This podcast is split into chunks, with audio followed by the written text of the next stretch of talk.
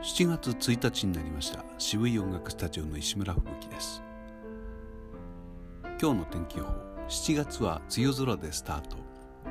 本降りの雨となり一時的にざっと雨が強まる恐れもあります。沿岸部は強風による横殴りの雨に注意してください。昼間でも気温が上がらず少し肌寒く感じられます。ということです。朝からものすごい雨です。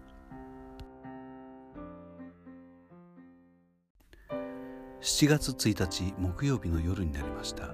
渋い音楽スタジオの市村風紀です。